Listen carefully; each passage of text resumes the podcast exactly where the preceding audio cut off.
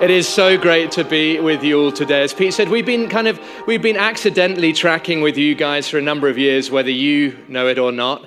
Um, and I've been fangirling uh, from afar for a long time. And yeah, it is very different contexts, but I think just what you are going after is a real inspiration to us, to me particularly. I uh, uh, was saying earlier, the, the song um, Moth to a Flame, I've, I'm obsessed with it to the extent I know that it's got forty-three thousand or so plays, and I'm pretty convinced I'm about forty thousand of them. Um, there is something on it. There is something on you guys. Um, the worship life has exploded. I can feel it this morning. I mean, if I came just to like fill up and, and get a dose of hope from you guys this morning, then then great. Hopefully I've got something to give you in return. Um, but yeah, we in Tree of Life, um, that's the name of the church that uh, I'm part of leading. Uh, we're a twenty-four seven prayer community based in Manenberg, a township, as Pete says, on the east Uh, suburbs of Cape Town. And we've just um, had two weeks of twenty-four seven prayer, which is big for us. That's us growing up. We've always done a week and come out of it exhausted. But at the end of our first week, we were like, I think we've got it in us for another week. Um, and so we, the, the word, um, the threshold moment word, Missus Threshold is here in the house, um, has been really ministering to us. And it's gone around the world, hasn't it? This this threshold moment, this could shrink back or could step into the new realities. And and that was a big part of us saying, let's continue this twenty-four seven prayer week and let's push on and let's press in. And so we are drawing from your guys' faith. And so I come here with greetings and prayers from Tree of Life in Manenberg. They are praying for us here today um, and cannot wait to host Pete and Zach and Benj. And I've also been listening to your series. Um, I, I mean, so I'm I'm the most committed guy here, I think. I've listened to your, in, genuinely speaking, I've listened to the entire series on the beauty of the gospel. And um, yeah, power, family, love, justice, opportunity. I love it. It's absolutely brilliant. And because I was trying to work out how to kind of relate to what you're doing here. Um, if you're kind of a bit bleak, you got a visiting preacher, well, blame God, because I, I I messaged Pete and said, what are you doing on the second of July? And he's like, actually, we're looking for someone to come preach. Come do it. So it's a bit like Fergie in the Black Eyed Peas, you know, when she said, um, I kind of believe God's given me like this really incredible voice. So if you don't think I'm a good singer, blame God. um, I love that. Just abdicating any, yeah. So the reason I'm here, blame God. Today, we are looking at power and participation. We're looking at the power of Jesus and the participation of sharing in his sufferings. We're going to be based uh, uh, around Philippians three, verse ten. And really, this is, this is what we are working out as we do it, building the plane as we fly it, essentially constructing a local theology, biblical for sure, but local theology in Manenberg, uh, where you know some uh, minister to the movers and shakers of the world. We really feel like we're ministering to the moved and shaken. And to understand, therefore, where I'm coming from this morning, I want to describe a little bit of the context of Cape Town where I live. So Cape Town is a city with a split personality. It, uh, you've got natural beauty on the one hand and completely unnatural segregation on the other hand. It is the most segre- racially segregated city in South Africa, which is the most economically unequal country on earth. Okay, so it is the deep end of some of these big issues of what is the church to be? How are we, we to show up in the world? Cape Town also often features in top ten places to visit. Um, it's beautiful, absolutely. But it, equally often, it lists in the top ten most dangerous cities in the world for homicides per one hundred thousand people. So do you see, it's this split personality going on. It's got some of the most extreme examples of first world luxury, the Atlantic seaboard and the glass-fronted villas and uh, infinity pools, where Pete won't be staying. Um, But the majority, honestly, live in some of the worst examples of developing world poverty. It's kind of glitter and ghetto. And So we've made our home, my wife Sarah and I, and now I'm delighted to say our daughter Simtandile and our son Luca, um, in a township called Manenberg, twenty kilometers outside the city centre. It shouldn't exist. It was built by the apartheid regime to house those deemed non-white whose homes were bulldozed in the city centre and who were forcibly removed into dormitory-style housing twenty kilometers east of the city. And when people talk about Manenberg, because it's a community in pain at the moment and has been really since its inception, people often say, Manenberg, oh, I wouldn't go there. I don't think anything good can come out of Manenberg. And we say, yes, they said that about Nazareth, and look how that ended. And so our life is very simple. We live in Manenberg. We invite those in gangs and in drug addiction to come and live with us. We introduce them to Jesus. The Holy Spirit helps them get free, because we, we can't do that. And then they go and tell other people. It's not quite the end. But um, and what does that look like? It looks like inner healing and deliverance. It looks like the twelve steps. It looks like boxing, to let all that anger out. Woodwork. If you can muster up a bit of hope for a kind of warped old floorboard to be redeemed into something beautiful, generally speaking, you can muster up a little bit of hope for your own life. Counseling, fellowship, not getting people off drugs, but introducing them to the God, the person that God created them to be, introducing them to what we think might be God's preferred future for their life. And sometimes well-meaning Christians tell us we shouldn't be doing what we're doing. We shouldn't live where we live uh, and do what we do, because gangsters and addicts are bad people and they belong in jail for the things they've done. Now, if you're here this morning, probably you're aware that we're all bad people. It's just that some of us are saved by grace. Amen? And no one actually belongs in jail, do they? But everybody, bar none, belongs in kingdom family. And so the streets of Manenberg often witness violent crime, and I'm, I don't want to go into lots of details, but we're learning that no scheme of the enemy can prevail where the people of God are willing to go to the hurting and the broken. Let me say that again. No scheme of the enemy can prevail when the people of God are willing to go to the hurt, hurting and the broken. And I think uh, a story uh, sets up what I want to teach on this morning. And this is a story from a number of years ago of a man called Uncle Henry, who I met when we were prayer walking um, the streets.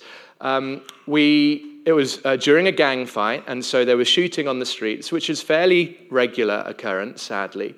And we were praying, Lord, should we go and prayer walk today? We don't have a death wish. We're not, you know, crazy, honestly. Um, but should we be your presence on the streets today, or should we pray from inside? And we, we had a strong sense that we should go onto the streets. And so we walked the streets and um, found a man on crutches hobbling. And he said to us, he shouldn't be here. We go, oh yeah, we've heard that before, I know. And he's like, no, but this is gang fight, you know, and all of that. But we said, well, hang about. You're on crutches. What are you doing here, hobbling along Manenberg Avenue? And he said, I'm trying to get home, but I fell off a roof and my legs completely, I don't know what was wrong with it, but he couldn't walk. He was on crutches. He fell off a roof trying to fix it. And I said, well, whilst we're here, arguing about whether we should be here or not, could we pray for your leg? I suppose so, yeah. So we started praying for him, and he kind of let out a yelp as we lay hands, laid hands on his leg, and he said, the, pa- the, the pain's gone. We said, oh, brilliant. um, and he picked up his crutches and started walking off. I thought, hang about, hang about, Uncle Henry, come back, come back. You know who healed you, right? Well, you did. I mean, thank you very, sorry, thank you, yes. Oh, no, no, no, that was our friend Jesus. We were praying to Jesus. Oh, Jesus healed me, yes. Why do you think he did that? Well, I've no idea. Do you think he might love you? Oh, I suppose so. Would you like to know him better? Sure. And as we prayed for him, he broke down weeping. As we could hear bullets flying in different parts of Manenberg, here was Uncle Henry holding his crutches, weeping as he received Jesus into his life. And off he walked, crutches under his arm. I'd love to say that's happening every day. This is this is the, the highlight reel that Pete mentioned, right? To contextualize that, that happened in twenty thirteen. Like, this is ten years ago, okay? This is not like me straight out. You know, I'm, I'm mustering up the faith for more of that. But as I say, the point of the story is that that really happened, and it offers a biblical basis to what I want to talk about today. And I'm growing up, guys. I've got slides. I've got slides. Are you ready for this? Take a hit those slides, number one. Okay. Look at that. They get, if you like that, I'll tell you what. They, yeah, lovely colors. Why don't we read this together, guys?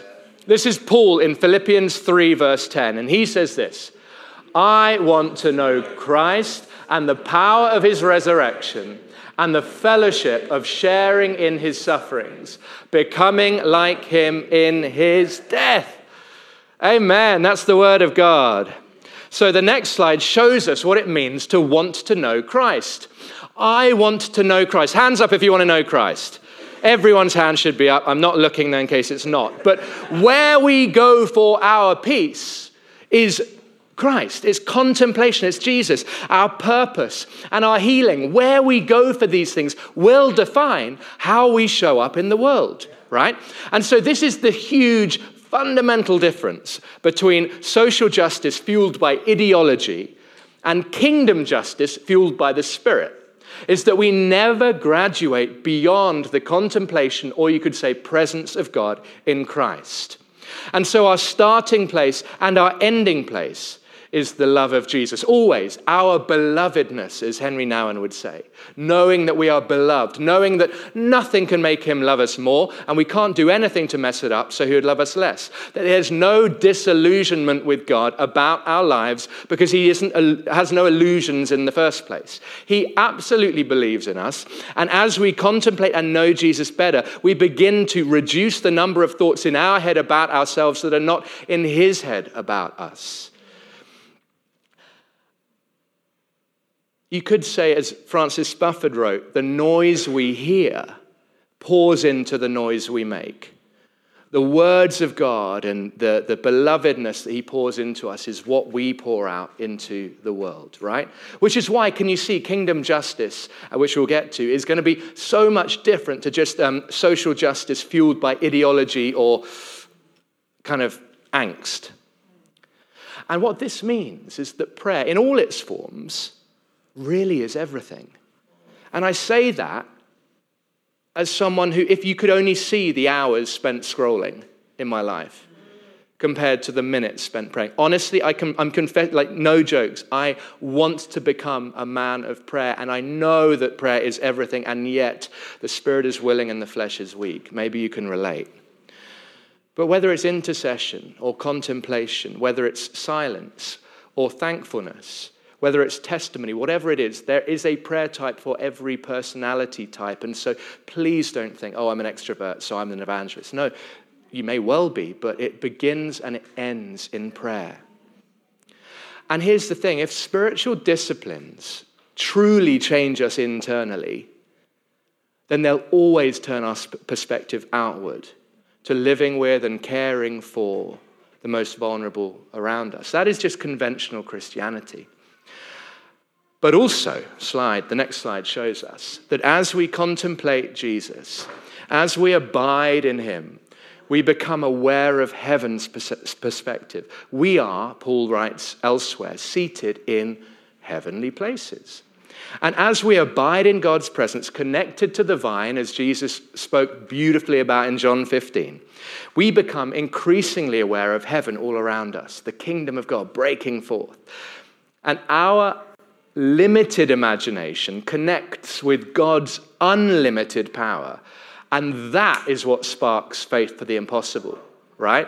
So why are you doing worship evenings every Monday, worship and prayer? Because as you abide, as you soak, as you say, you know what, I'm turning my phone off to be fully present to you, Lord, guess what happens? He turns up the temperature and the thermostat rises and someone walks in and goes, flipping heck, I had no idea God was real and he's in this place. Right?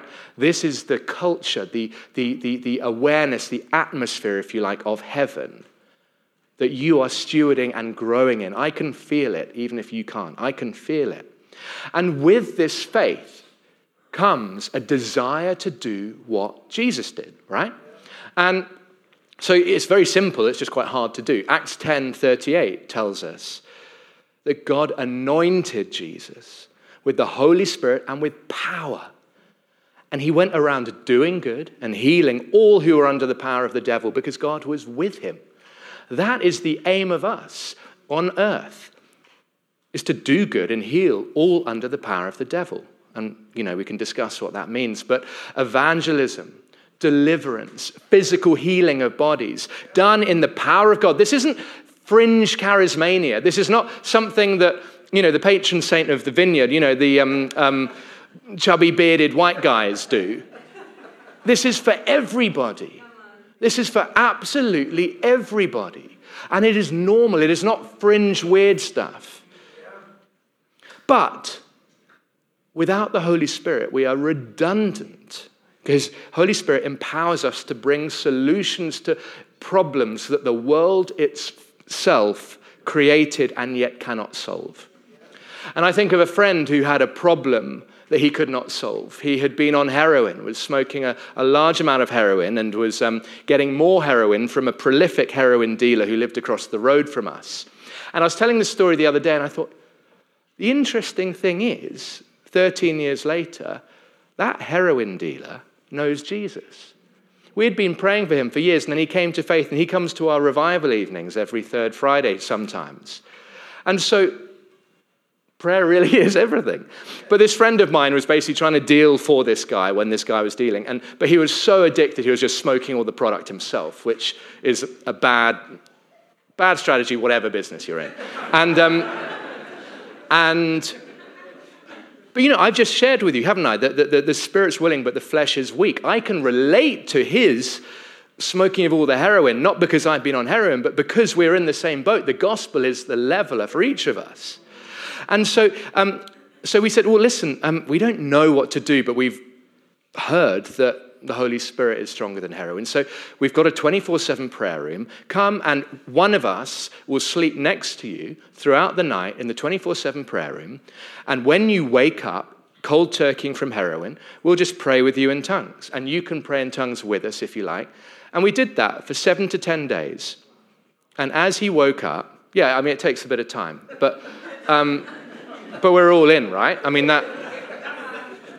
What else would you rather do with your evenings? Um, and, and and he woke up, started, um, you know, joint pain, cold turkey, would pray in tongues, he would pray in tongues, and he'd go back to sleep. It's I've, I've become a father, as I mentioned, obsessed with my children.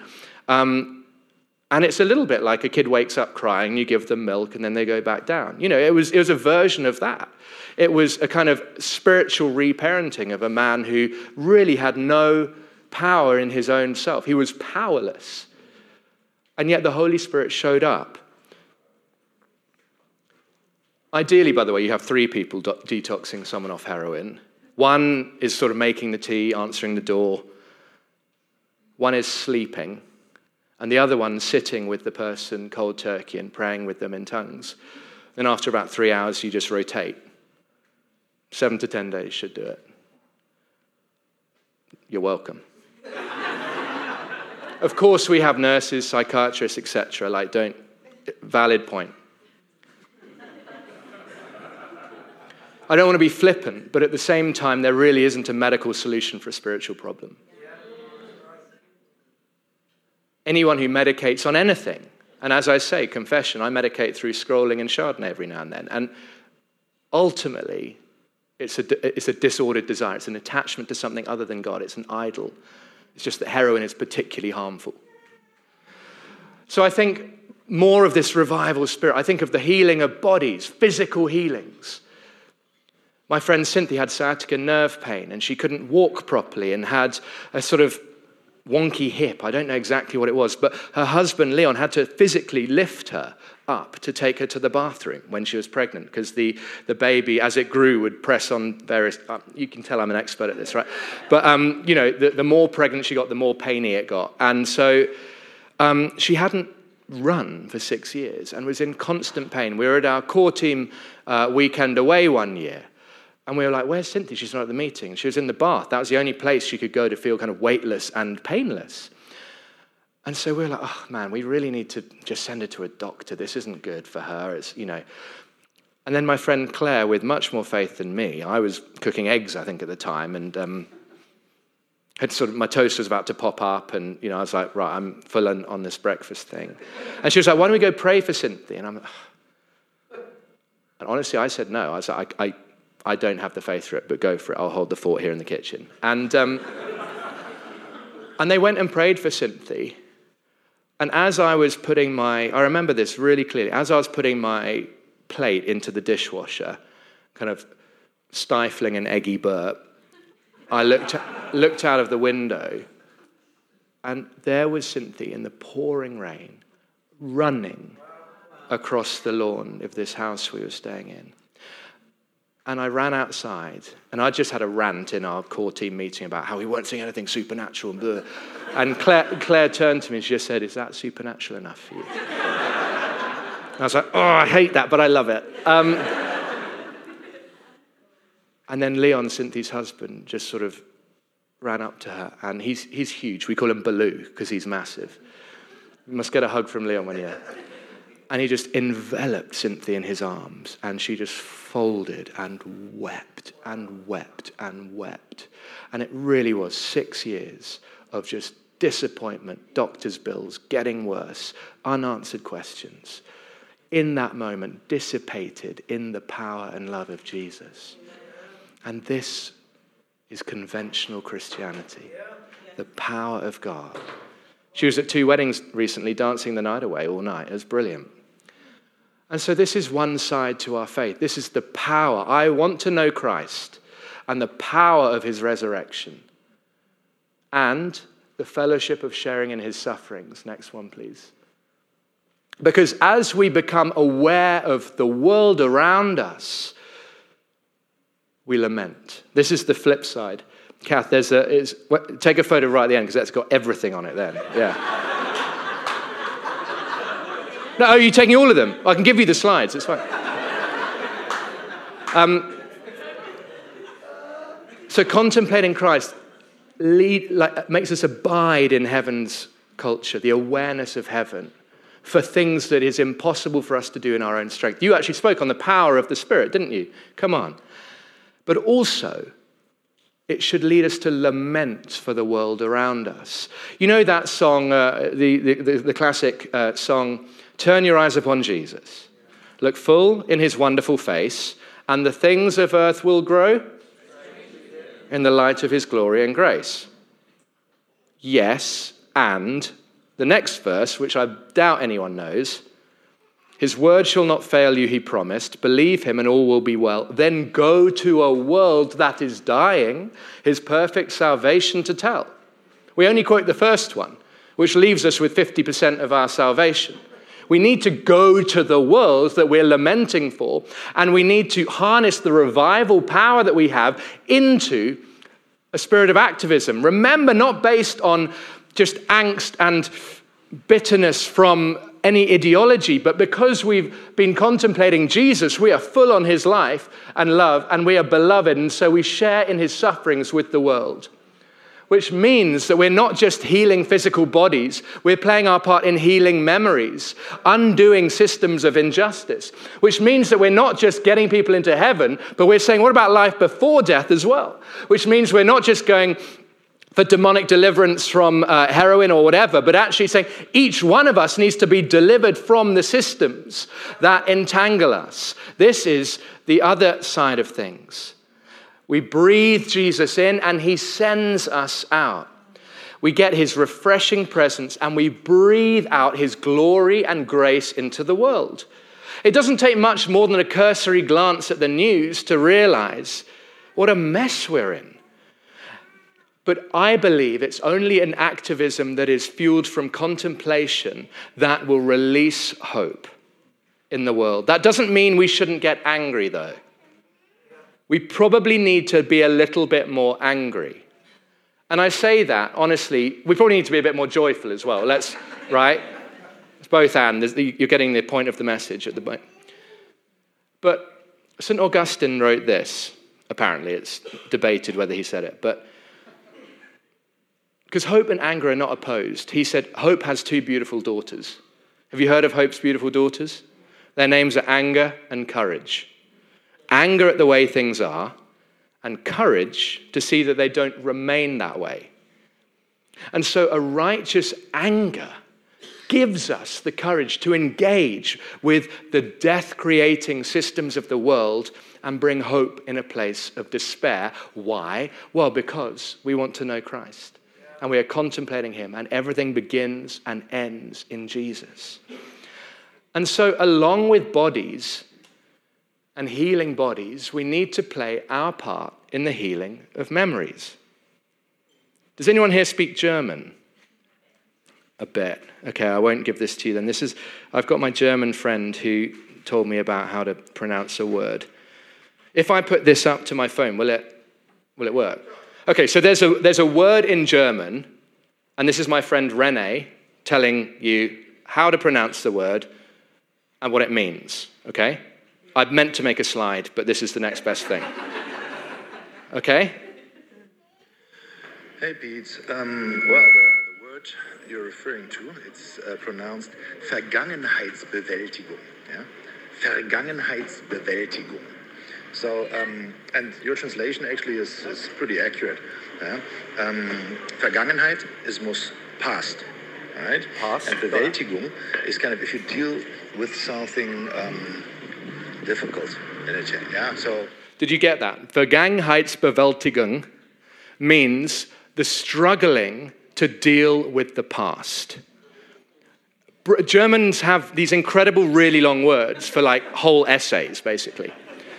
And, and so in Germany, as one can imagine, post-World War Two, this word spoke into the heartache of the German national, nationality in, in unearthing what was it that got us to fall for this Nazi thing, and how do we, as a nation, heal in a denazification? That's Vergangenheitsbewältigung, right? South Africa has the same thing. We tried it with the Truth and Reconciliation Commission, but ultimately, whilst the law of apartheid was dismantled in nineteen ninety-four, the spirit of apartheid continues to live on. We need de-apartheidification. Both in the seemingly small, but actually not, microaggressions of white people to people of color in the country, but also the seemingly impossible, but actually not, restitution of land and resources, to name a couple of biggies. So to give you an example of where I live in South Africa, seven percent of the population is white, and they own seventy-two percent of the land. Or to put it the other way, black South Africans make up eighty percent of the population and own four percent of the land. And this is a country where eighty percent of people claim to be Christians. So we've got to be reading our Bibles wrong, surely. Do we see how the healing of bodies is glorious and wonderful, and yet also the healing of memories and what has been done, and the arrangement of land and power and resources also needs to be changed? Think of the U K. What about, um, oh, I don't know, um, National Trust houses funded by the slave trade? What do we do with that? Think of Canada. Um, the residential school systems oppressing First Nation people. What do we do with that? What's the church's prophetic role in society for the healing of memories, and how can we, how can you, K X E, play your part in that? Because the thing is, recognizing past wrong and asking for forgiveness is empty noise if not followed by deep restitution.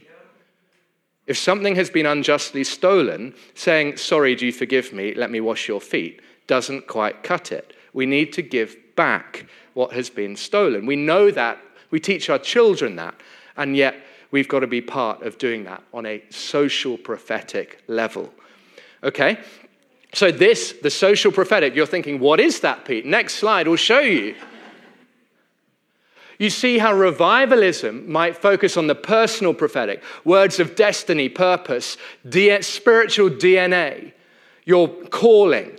Pete, you are called to do this, do that, do that. God has made you a this and that, right? We're big on that. And then, all, but also the prophetic is systemic. Read any of the Old Testament prophets, and it really was speaking truth to power, right? And so the prophetic is the very thing that links the power of revival with the lament of activism. Without the prophetic, we will fall for the dichotomy, which is either I have a power encounter with Jesus in my suburban church with a thick, comfortable carpet, and I have all the weepies and all the fuzzies and all the revy bombs or whatever people call it, and, and nothing really happens. Or I, I'm, I'm, I'm only lamenting, I'm a lone prophet in the wilderness, I'm burnt out and pissed off, and I'm not much fun to be around. I certainly don't have the joy of the Lord in my heart, which apparently is my strength, if you believe Nehemiah. And so therefore, we need to we need to connect it with the prophetic. We need the Holy Spirit. And can you see why one or the other just won't cut it? The church has created this false dichotomy that says one or the other. And take it from me, it's exhausting being caught in the middle, not being swirly enough for the act, uh, for the revivalists and not being angry enough for the activists. And, and, and it's exhausting, but we've got to pull it together in a prophetic third way, which I believe is the kingdom, guys.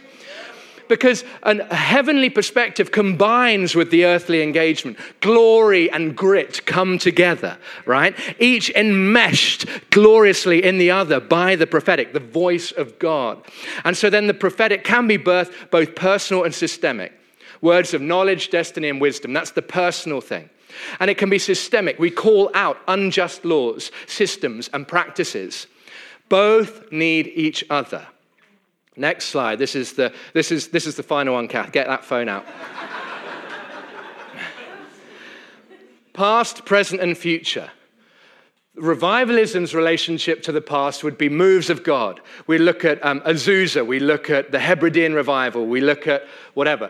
Present is more church and spiritual, reviving the church. And yet activism says, whoa, hang about. Yes, as we look at moves of God in the past, let us not forget historic injustice. I'm forgetting about you guys. I can't see your screen though. And then the future, what does it look like? As we remember, remember, remember. This is the word God spoke to the Israelites all the time. Remember moves of God. As we do that, we'll have faith for the historical injustice that has been formed. As we look at reviving the church in the present, we will be interested in affairs of the state. Civil servants, you are prophets into systems. And the future, what does the future hold? Well, all things are being made new. It looks like a revived church rewiring the culture. Amen? Both of these things coming together. And if you think I've created a false dichotomy, and it does look like that a little bit sometimes, remember what Martin Luther King said. He said, life at its best is a creative synthesis of opposites in fruitful harmony. And that, my friends, is what we need to go after. As with Paul, we say, I want to know Christ, the power of his resurrection, and the fellowship of sharing in his sufferings. So, in conclusion, I have missed out a little bit that says this, becoming like him in his death. Ugh, gulp. It was all going so well. Let me ask you, is what you're living for worth dying for? Is it? Because John ten ten is a very tweetable soundbite. I've come to give you life and all its fullness and its abundance. So we go, yes and amen, and there is nothing wrong with that. And perhaps like me, you have experienced that in your life. It feels good, doesn't it, that, that, that offer of abundant life? What does it, well, what does it look like? And that's the convenience of cherry-picking one verse out of a passage. If you read on, Jesus tells us. He says, the good shepherd lays down his life for the sheep. If we keep reading, we see it again and again. I lay down my life for the sheep. Verse fifteen, the reason my Father loves me is I lay down my life. Right? So what's the difference between a glorious gospel of revivalism and activism linked by the prophetic and simple self-help or kind of promises of manifesting your best life now? What is the difference? One word, actually, it's death. Death is the doorway through which we act, we access all of this. The paradox of abundant life is that it's hidden in the most unsuccessful looking things. Laying down your life leads to fullness.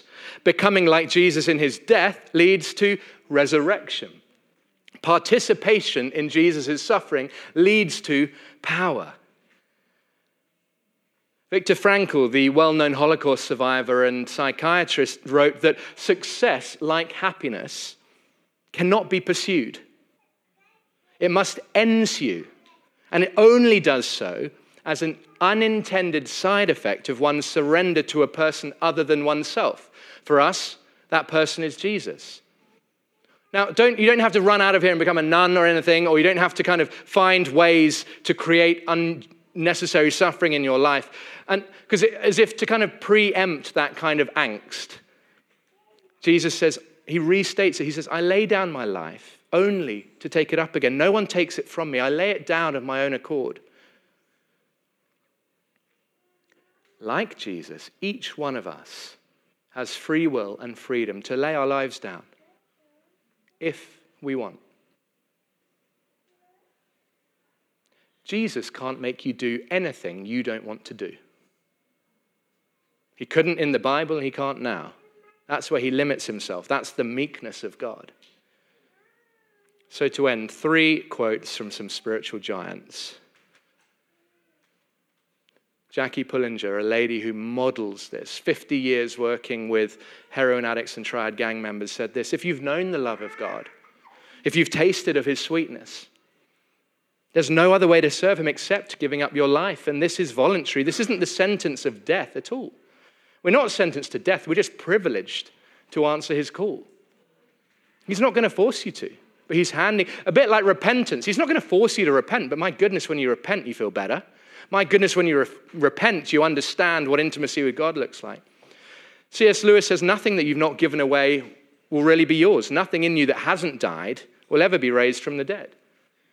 And Jesus himself says, unless a grain of wheat falls to the ground and dies, it remains only a single grain.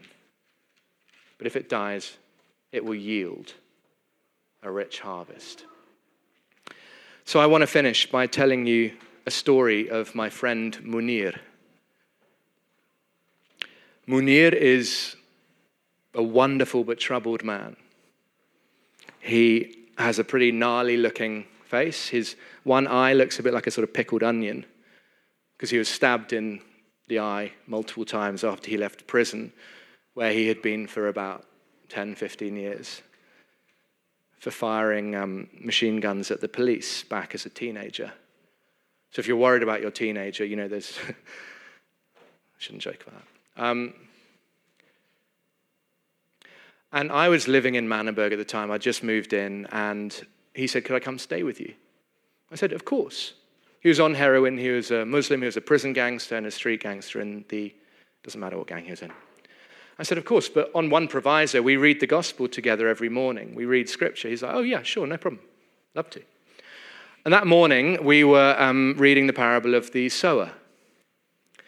And, you know, uh, without going into details, I'm sure you know it. If you don't read it, it's brilliant. Uh, but the ultimately, the question Jesus leaves you with is, which soil are you? Are you the good soil? Are you the rocky soil? Are you the, the, the seed falling on the path? Which are you? Now, um, Munir didn't know which one he was. He was pretty convinced he was the bad soil. And I said, well, should we pray that Jesus, you actually, like, do you want to, do you want to make a commitment to follow Jesus and he can turn you into good soil? He said, well, no, I can't do that. And I said, why not? And he said, well, I've made two lifelong commitments. One is Islam and the other is prison gangsterism, which you join through blood covenant. So, I mean, it really is demonic. And he was right. It's a very um, incisive sort of thing to say. And I said, okay, fine, but... Um, Well, shall we pray then, uh, sort of pivoting, shall we pray then that Jesus shows you why neither of those valid lifelong commitments need be obstacles to you giving your life to following him? Shall we pray that? Okay. I, I mean, he wanted me to shut up at this point. He's like, whatever, sure. So I just said, Lord, show him that being a prison gangster and being a Muslim does not preclude him from your kingdom if he gives his life to follow you. And we went our own ways, and he walked off, and I went to work or whatever, and um, came back in the afternoon. I said, Munir, how's your day been? He said, yeah, the, the, the weirdest thing happened to me, you know, down on Manenberg Avenue at the roundabout. I said, oh, yeah, what? He said, well, these four guys started walking up to me, and they were wearing suits and holding these, like, big books. So I thought, oh, they must be Christians. But then he goes, but they had prison gang tattoos all over their face and neck and hands. And their names were like Abu Bakr Ikshan Mohammed and Shiraj. I'm making them up. And he said, so they were obviously in prison gangs and Muslim, but they looked like Christians. And they came up to me and they just said, I've never seen them before. They just said, look, sorry, we've not met you, but we feel like God is saying to you, I'm opening a door in front of you and you need to walk through it. And they said, we used to be Muslims and prison gangsters, all four of us, but we really sense that God is saying to you to follow his son, Jesus. So Munir comes back and he goes, yeah, so anyway, that was my afternoon. And I'm like, I said, do you think God might have answered our prayer this morning? He goes, oh my God, oh wow, yeah, I suppose he did. Right, so you're thinking he got on his knees and wept like Uncle Henry. Well, I still know him. That was thirteen years ago. He still hasn't bowed the knee to Jesus. He's further into drugs. He's had more children. He's got a couple more bullet wounds. Here's the thing, guys. However much this looks like a nice, neat little diagram, when the rubber hits the road with real people and real lives, it isn't just a simple flowchart or whatever. You can miss it. You can refuse, you can refuse him, even if the invitation is that clear. Jesus cannot make you do something you are unwilling to do. And so that's really all I've got. But what I want to do as we land this and start praying, if, have we got time to do five minutes? Yeah? Um, could we could we stand? We'll do that thing. Stand, band knows what to do.